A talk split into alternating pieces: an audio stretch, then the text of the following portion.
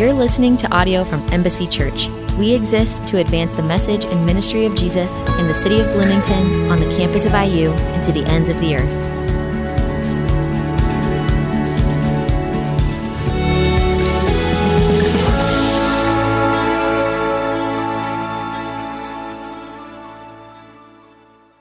Have a Bible, we're going to be in the book of Galatians. Um, if you have a device, you can make your way there as well.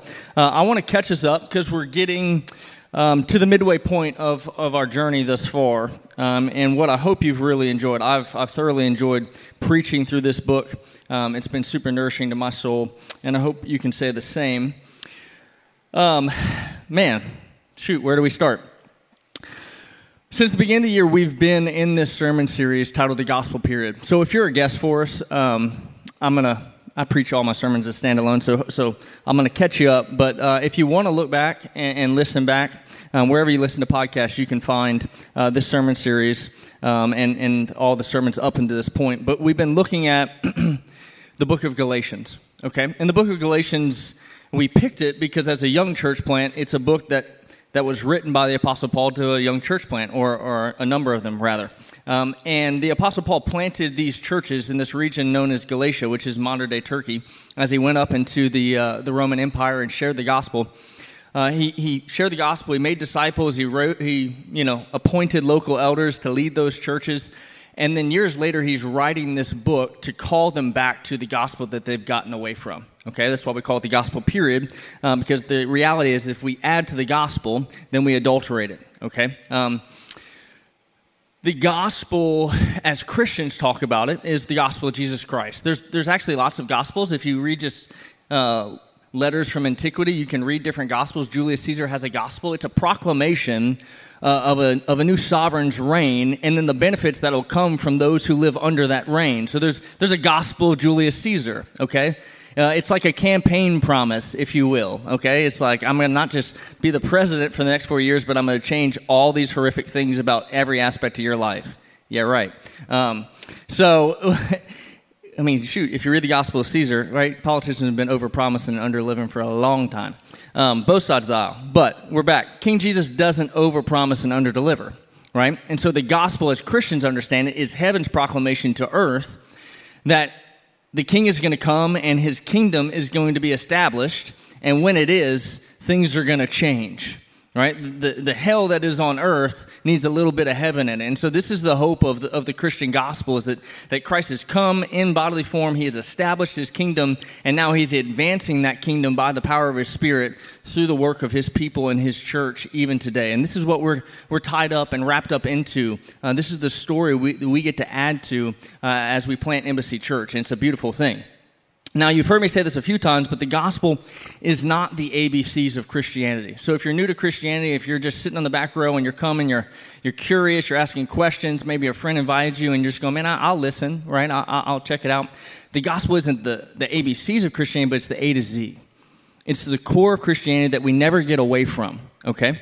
Um, to give you uh, an analogy, uh, the gospel at, at, at one pointer in one way is is kind of like a, a, little child sitting on the seashore and just playing in, in the waves as it kind of laps up. You know, you have the, the, the imagery in your mind.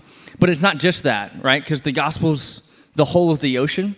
And so if the gospel to you is just the shallows of sitting along the seashore and picking up little sand dollars, and you miss the fact that like it's so deep and so vast and so wide that, that all the mariners who have ever lived have never fully explored its vastness, right? Then, then, then you think you can have a hold on the gospel, but, but you can't. And you, you'll move past it. You'll be tempted to move on, okay? And so the gospel is both shallow and deep at the same time. It's a, it's a really fascinating, beautiful thing. Um, or, or to give you another uh, analogy or imagery, and we've used this before, um, it's like a gym that, that you want to pick up and you want to hold in your hand. But if you think it's only a gem that you can hold, you want to move on from it. You want to move beyond it. But the gospel is meant for us to, to hold, for you to grasp, okay? And I want you to be able to sit in here and, and hear me preach and, and open the word and it'd be super accessible. And you go, yeah, I get that. But I don't want you to feel like you can, you can only hold it. I want you to feel like, man, I need to hold this up to the light and just wonder at it and stare at every little facet and never, ever just get tired uh, of looking at the gospel and understanding its just deep implications for my life, right? So if you're a Christian, um, you shouldn't just hold on to the gospel. You should hold it up, okay, um, and, and, never move beyond it. This is where Paul's going time and time again in Galatians, where he's going, okay, you, you grasp the gospel as little children sitting in the shallows of the sea, you know, and playing along the, the waves as they lap the seashore, but you've forgotten that it's, it's a deep blue ocean out there. Or you've, you've grasped the gospel if, if, as if it's a gem and you've, you've held on to it, but you forgot to hold it up, okay, and just stare and wonder at the facets of it. Now, where we're going today is really the pinnacle of, of the, the gospel and its implications, okay? Um, this is what J.I. Packer would say um, is, is really the, the highlight of, of this, this core of the Christian message. And we're going to talk about adoption, okay? This theological idea of adoption, all right? Um, and I'm going to read for us real quick in, in verse 26, okay? Because um, I want to kind of give us some context before we jump into our passage. Um, but this is what we kind of ended with last week and, and, what we're moving into. And so, actually, before I do that, let me read a quote from John Stott. Um, and, and this will frame up where we're about to go. This is what John Stott says about where we were last week, because we looked at the relationship between the Christian and the law, the Christian and just rules, okay? Um, and he says this God intended the law to reveal sin. If you're here last week, you know this. Um, hopefully, you do. Um, it, it's coming back, but if not, um, listen in. God intended the law to reveal sin and to drive men to Christ. Okay? Satan uses the law to reveal sin and to drive men to despair. Okay? So, track with me. God meant the law as an interim step to man's justification. Satan uses it as the final step to his condemnation. God meant the law to be a stepping stone to liberty. Satan uses it as a cul de sac, deceiving his dupes into supposing that from its fearful bondage there is no escape. Okay? So last we looked at the purpose of the law in relation to the promise. Okay? And I love that line there that God uses the law as a stepping stone to, to ultimately push us to Christ, to show us that, that we're sinners in need of a Savior. So the Christian doesn't look to the law for his justification. The Christian looks at the law. The law acts as a mirror of reflecting back on them and going, man, I actually am more wicked than I dare to imagine. But then the, the Christian is the one who's, who's heard the gospel that though I'm w- more wicked than I dare to imagine, at the same time, because of the cross, I'm more loved than I dare to dream. So we don't stay in that cul de sac of shame and guilt and condemnation, right? But we, we step onto that stepping stone to, to freedom in Christ. All right, so that's where I want to pick up in Galatians 3. So if you have your Bible, your Bible app, look at Galatians 3, verse 26.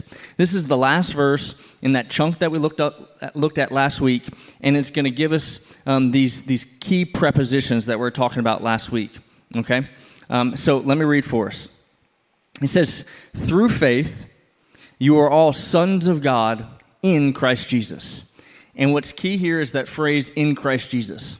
Again, last week we looked at two prepositions, really two ideas that divide every person in this room and every person outside of this room.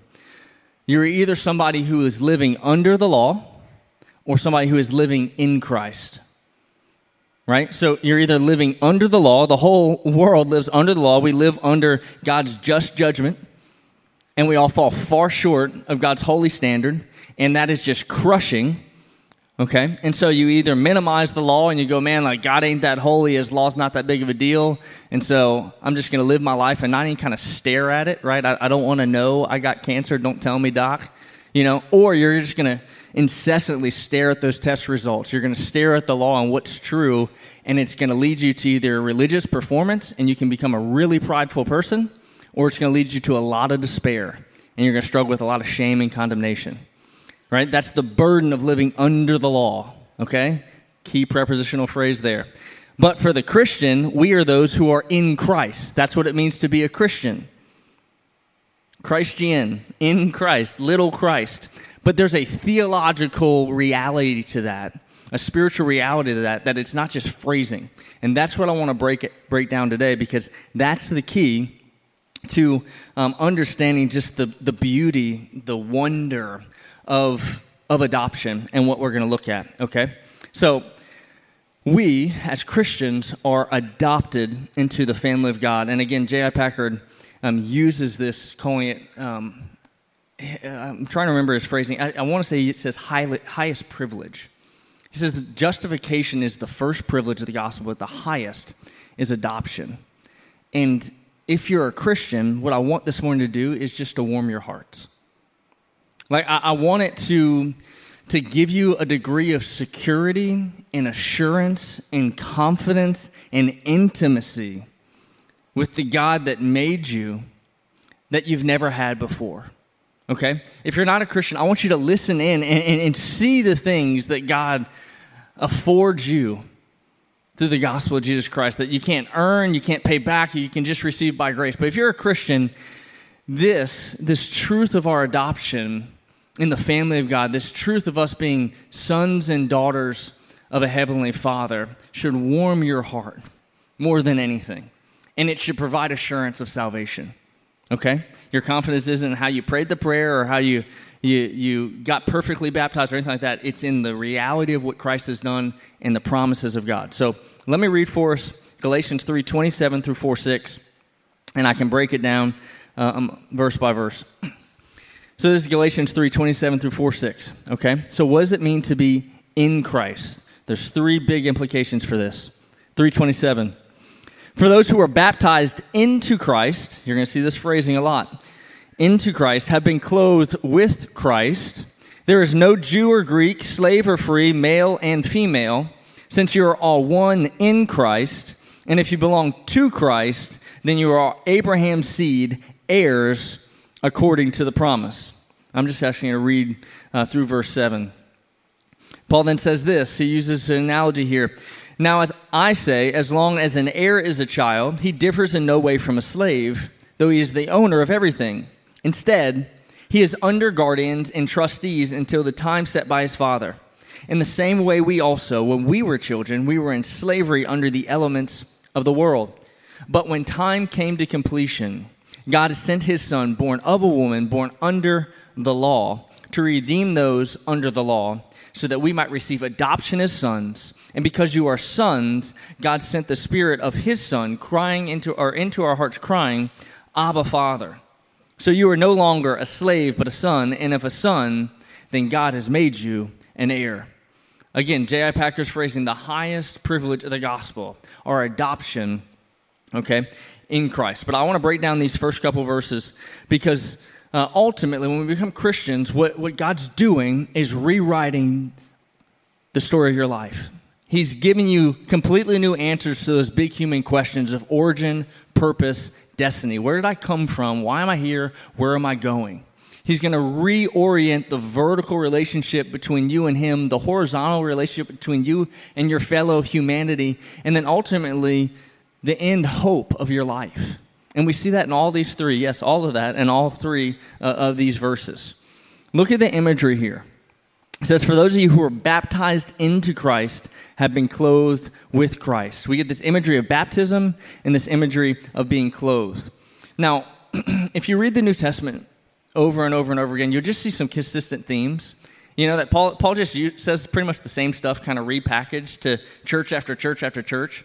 And so Romans chapter 6 is kind of your quintessential passage on baptism and what that imagery uh, is really meant to communicate. And actually, on Easter Sunday, we'll celebrate baptisms here. So if you've just become a believer or you've never been baptized as a believer, um, we invite you to do that. But but out, baptism uh, here at Embassy, and what I think the scriptures point to, is it's an outward rea- uh, an outward communication of an inward reality. Okay. So Romans six says it this way: We were buried, that being Christians, we were buried with Jesus by baptism into his death, in order that just as Christ was raised from the dead by the glory of God the Father, we too may walk in newness of life. For if we've been united with him in the likeness of his death, we will certainly also be united in the likeness of his resurrection. So the Christian understands baptism doesn't save us, it's Christ that saves us, but baptism is something that always follows belief in the New Testament, and it's something that we do as a way to unite not just to Christ's life, but his death. And so Paul's drawing on this imagery. He's going, okay, you, Christian, if you've been baptized into Christ, if your old self is dead with him in the grave and your new self is risen with him, you have been clothed with him. Okay? So just really, really rich imagery. Uh, my parents are actually here this weekend. Uh, I had the, the privilege of actually being baptized by my dad as a senior in high school. And, and so the, the imagery is almost this. If you go back to Mandeville, Louisiana, actually like Covington or Betico or some, some place outside the town, um, you can go find old critter in that family pool that was buried there. That's not the same person. I'm not the same person I, I today that I was then. Right? The, the Christian's understanding of his identity is my old self is dead. The things I used to do, the things I used to desire, the things I used to long for, everything that sin promised that would give me life brought me death. All of that old stuff, that is dead and buried. And I have been transformed into this new creation. And my identity has been changed. Right? There's a, a union with Christ. There's an understanding of that. And, and baptism is a, an outward picture of, of what's going on spiritually in the life of a believer. It's powerful imagery. Now, the second imagery that, that Paul uses here is, is if you've been buried with Christ, there's death imagery, there's life imagery. You've been clothed with him. Okay, and so if you're not from here, you're not from the Midwest, we got Southerners in here, some people that moved up from Louisiana to help plant this church. Midwest winter is terrible right? It's just terrible. It's not as bad as Iowa. This is like God kind of like put me through like two years of a SEAL team hell week, but it wasn't a week, it was two years in Iowa, like where I just experienced these horrendous winters. And the only familiarity that I had with them was I somehow, or, or one day in the past, like watched one YouTube video of like a Russian Siberia winter. And what I got to experience in the United States of America was somehow the same thing right? I was like, I, I, I, I don't know what this is like, but I have an idea because I saw it on YouTube, but the guy was Russian. And somehow I'm in Iowa and I'm experiencing negative 41 degrees. Like, it, that's just terrible, okay? So you buy these jackets. If you go to Iowa, all the, all the ladies wear them, right? It's just like, it doesn't even make sense to wear layers because you don't even hang out outside. You just go from your house to your car to a building. So you just need something like almost like you're a football player to put over you while you're sitting on the sidelines. Like that's the imagery Paul's using here. You, you have been clothed with Christ. You are, you are in Him. You are wearing Him. Like it's not Gucci, it's Christ. Like you are in Him, okay? And there's something intimate about that, right? Your clothes are, are touching your skin. You're putting on a uniform, okay? And, and it should change the way you live. You have a different identity. You're not just Chris Cook, you're, you're an IU Hoosier now right? You're a linebacker, whatever it is, you're, you're part of the team, okay?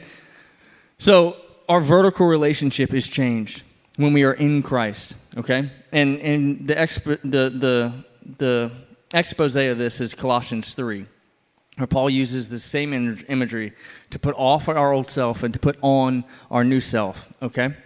Um, but then it goes on, right? So it doesn't just change our vertical relationship. Being in Christ, the reality of the gospel changes our horizontal relationships. Look at verse 28. It says, There's no Jew or Greek, there's no slave or free, there's no male or female, since we're all one in Christ, okay? Now, this is God moving from transforming the individual Christian to transforming communities and then ultimately societies, okay? Uh, where it moves out. Like you can't have this, this transformation in your relationship with God and it not change the way you interact with the world around you. And what do we know about the world? We're divided. We're broken. How are we divided? In the same way it was in antiquity. In the ancient times, we're divided by socioeconomic class. We're divided by culture. We're divided by gender, right? These same divides that, that stratify human society and, and, and in our pride cause us to look down at other people and go, we're better than you, or cause other people to look down at us and go, we're better than you. The reality of the gospel and its implications come in and go, if you're in Christ, then you're all one. And so diversity doesn't get eliminated, right? Paul's not saying that there's not male or female or there's not different strata of, of socioeconomics, okay? That there's not beauty and diversity of, of ethnic or cultural differences. What he's saying is there shouldn't be any, any, any divide that separates um, people who are in Christ, that separates that separates Christians, okay? That these distinctions exist, but they shouldn't matter. Make sense? They shouldn't divide. Let me give you an example.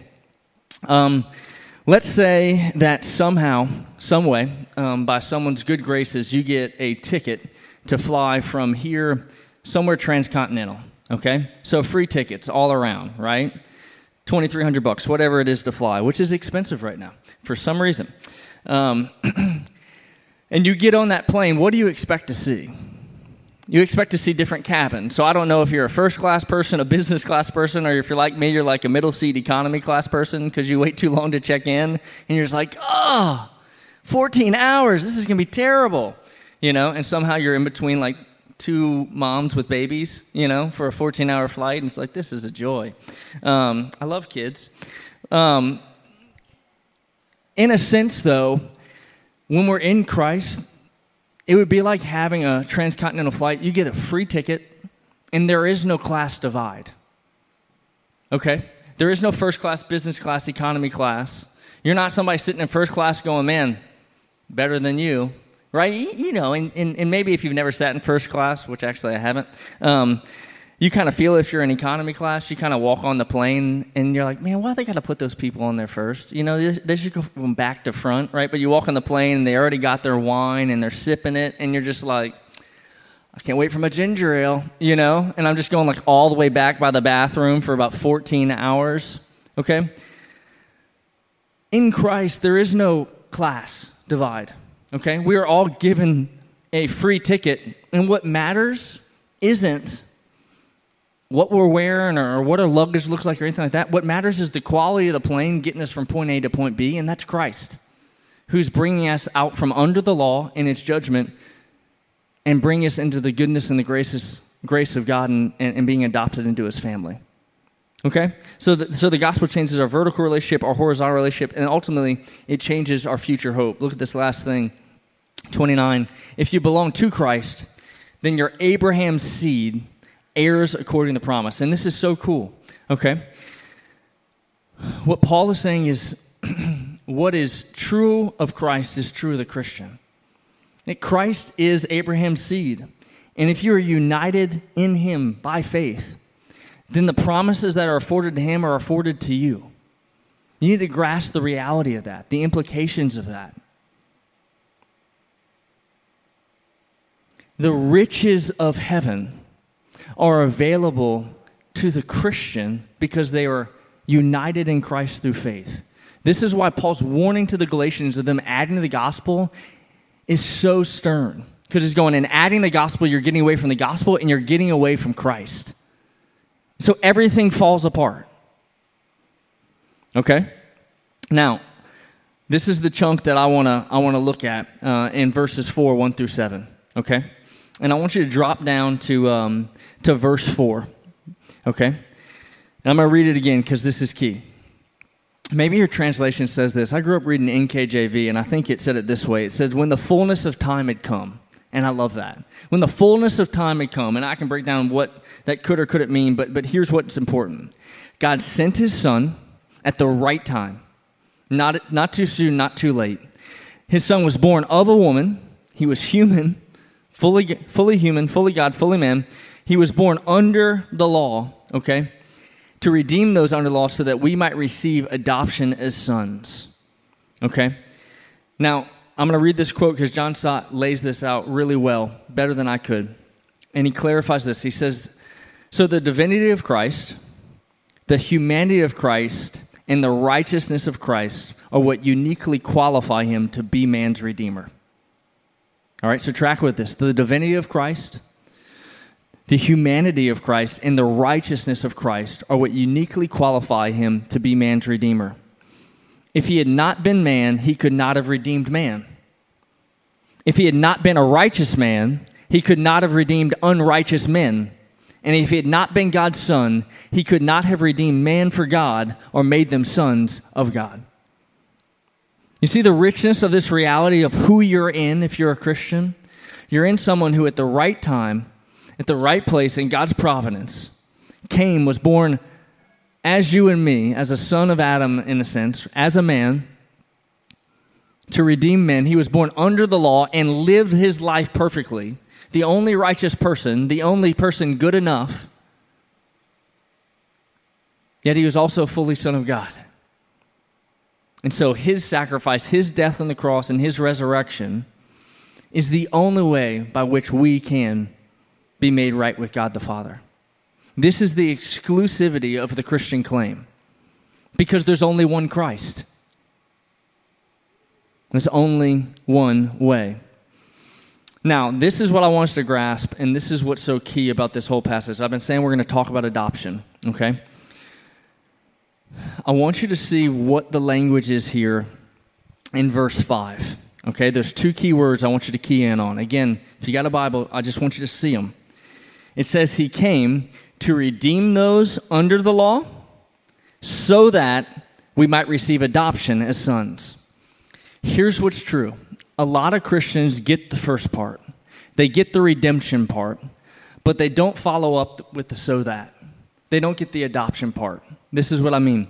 The imagery Paul's using here has to bring us back to a, a Greco Roman marketplace. Okay, redemption is slave language. Okay, the idea is this that, that we are indentured servants, we are slaves to sin, that we have sold ourselves to it, and, and it, it has a hold on us. We have a debt to it. Okay, so we are in the, the Greco Roman slave market, and, and there's, there's, a, there's a debt on our account. The gospel comes in, and Christ pays that debt free of charge, absolute grace. That's that language of redemption, of taking a slave and setting him free. You tracking with me? That's a common understanding of the average Christian on the street. What the average Christian on the street does is stops there, doesn't go to the so that because it doesn't just stay at redemption. Okay, look at verse 5. To redeem those under the law. So being in Christ takes us from under the law to in Christ. Okay, um, so that we might receive adoption as sons. Okay, so this is the imagery I want to give you. We go from Greco Roman market where you and I are, are, are slaves to sin and has a debt on us, okay, to a Greco Roman household where the slave is now brought into the family, given a seat at the table, and made an heir. Given an inheritance. Okay, maybe to use some more common day language, uh, I, I, want you to picture someone holding up a mugshot or someone in a mugshot holding up a sign. I don't even know if they call those signs anything, but just like a little plaque board or whatever that is, right? And maybe just picture yourself. You're holding that sign. There's a debt that you owe to society. Okay? That's one image. Now, I want you to picture yourself over here in this other image, not holding up a sign, it's not a mugshot. You're on the front page of the Sunday edition of the New York Times, and you're holding up the Congressional Medal of Honor. What the gospel does is it says it takes you from this mugshot to this front page. It takes you from being a slave to your sin and owing a debt to not just being freed from that debt, but being adopted into the family of God and be given the highest honor imaginable. For the Christian, what is true of Christ is true of the Christian. This is what's so audacious about the gospel that the, the, the things that Christ rightly deserves, you and I get because we're in Him. The riches of heaven that Christ rightly deserves because He actually lived that righteous life, because He actually a Son of God. The Christian who's adopted in the family and, and, and gets to be an heir gets access to all of that. The riches of heaven, the riches of the kingdom, and we did nothing to afford it. Do you see the deep implications of this? What I want us to see in this passage is what the Father is, is laying out that is the Son's purpose. There's an objective truth, okay? There's something that happened externally 2,000 years ago in human history in the fullness of time, and nothing you did can change that. What kind of security would you have? Would I have? What kind of assurance would you have or I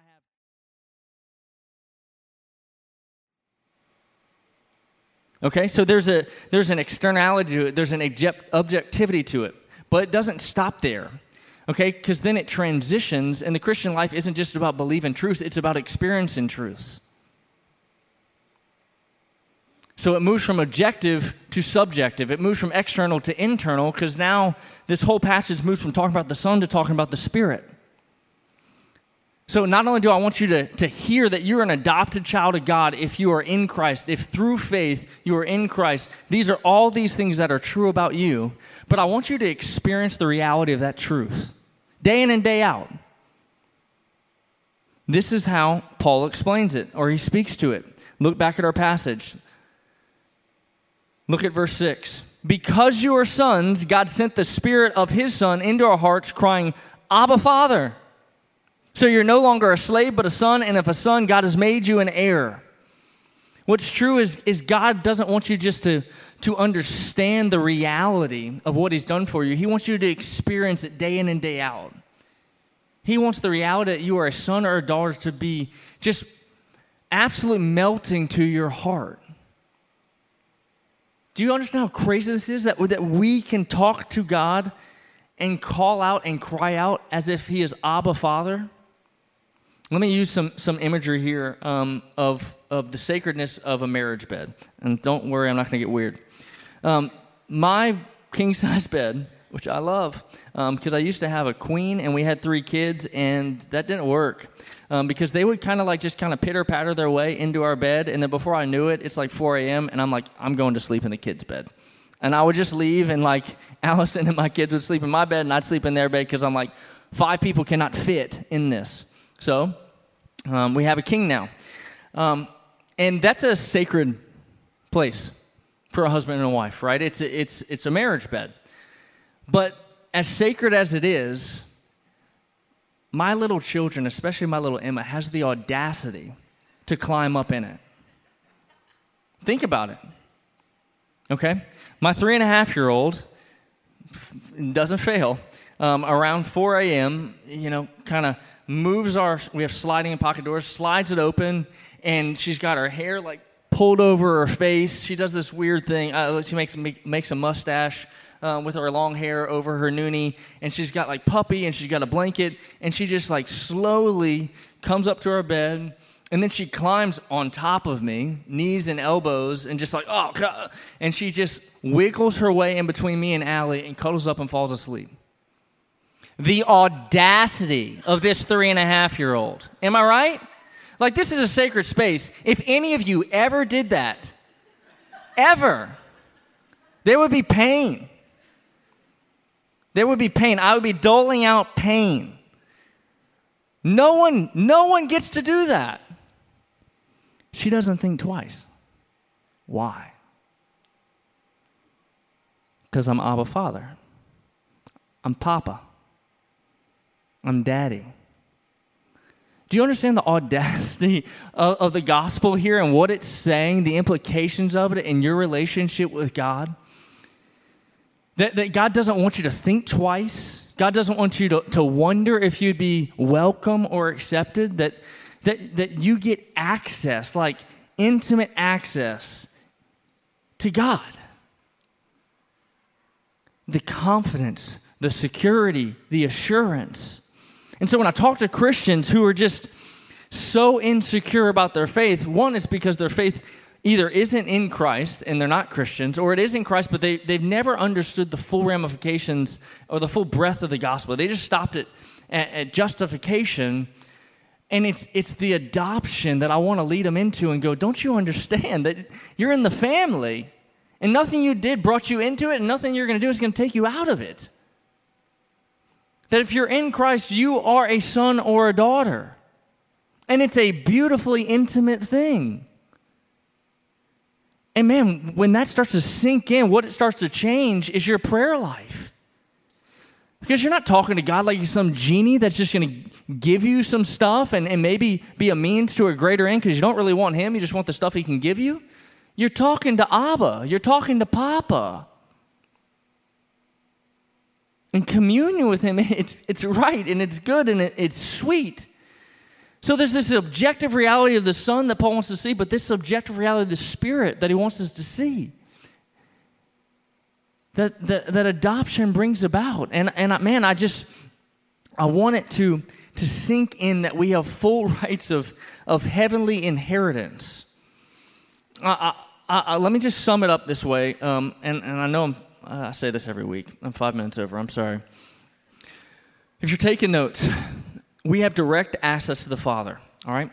Um, direct access. So, famous picture of John F. Kennedy Jr sitting under his dad's feet in the Oval Office. Y'all seen this picture? Some of you need to stop acting like you're White House interns and go sit at the feet of your father. You're not a White House intern if you're in Christ. You're sitting at the feet of God, Abba, Father. Okay? We have equal standing with one another. Man, adoption changes this. Where we can't stratify ourselves out in the family of God like the world does. Some of you need to stop treating other people like you're sitting in first class and they're sitting in economic class or economy class. Or some of you need to stop treating other people like you're the one sitting in economy class and they're sitting in first class. If you're in Christ, right, it's level. You see the implications of the adoption? And we have full rights of heavenly inheritance. Man, it's, it's like a lawyer showed up to your house and an attorney and just said, Hey, just want to let you know um, you have a, a wealthy uncle that passed away and you have access to this entire estate. And all you actually have to do is, is access it. But it's like, oh, it's too good for me. I, I can't. I can't. We need to stop wondering if we're going to barely make it into heaven, and we need to start using the family vac- vacation home and the family car. Like, uh, I'm not saying be presumptuous, but I am saying be assured, be secure, be confident. I'm going to end with this.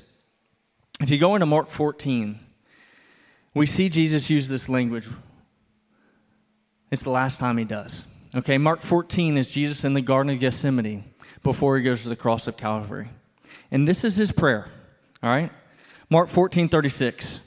In the garden, night when he betrayed, this is what he prays Abba, Father. This is how Jesus talks to God the Father. Abba, Father, all things are possible for you. Take this cup away from me. Nevertheless, not what I will, but what you will. And after he prayed that prayer, he surrendered his will to the Father's will. The cup is this, this ancient image of wrath, okay, that you drink down deep. And so, in a sense, what you're getting in the garden is kind of like God the Father being a waiter that, that, that grabs a wine glass and opens a bottle and pours a little bit out. So before Jesus got to purchase the whole thing, he got to smell it and swirl it and taste it and he saw how just bitter and rancid it was, and he still drank it down deep for you and for me. Right? God didn't surprise him. He wasn't like, oh, the cross is worse than I expected. In the garden, God showed him what it was. And he smelled it, and he swirled it, and he drank it. And the one person that deserved to call God Abba Father, he drank down his wrath for you and for me so that we could call God Abba Father. He divided his inheritance in, in, in, a sense for you and for me so that we could be invited into the family. These are just the incredible implications of the gospel. That if you and I would just believe it, it would change us. It would change us. It would change our prayer life. It would change our interaction with one another. It would change the world.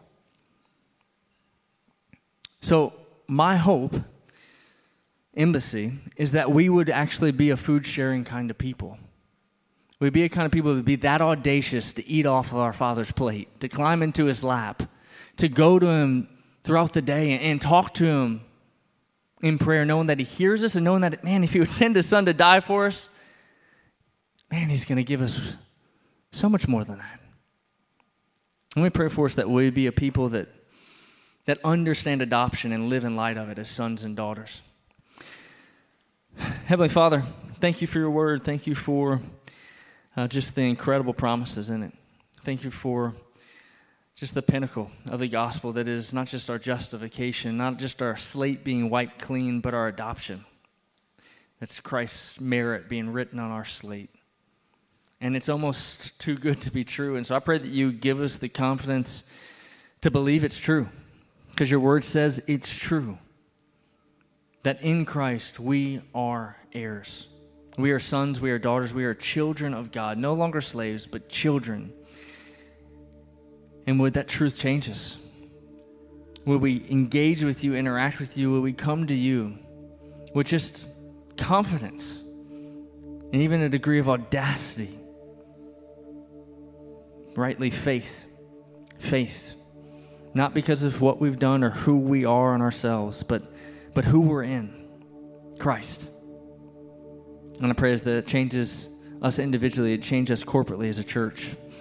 And it would change this city and change this world. We love you, we praise you, and we ask these things in the name of Jesus Christ the Son, who gave up everything for us. Amen.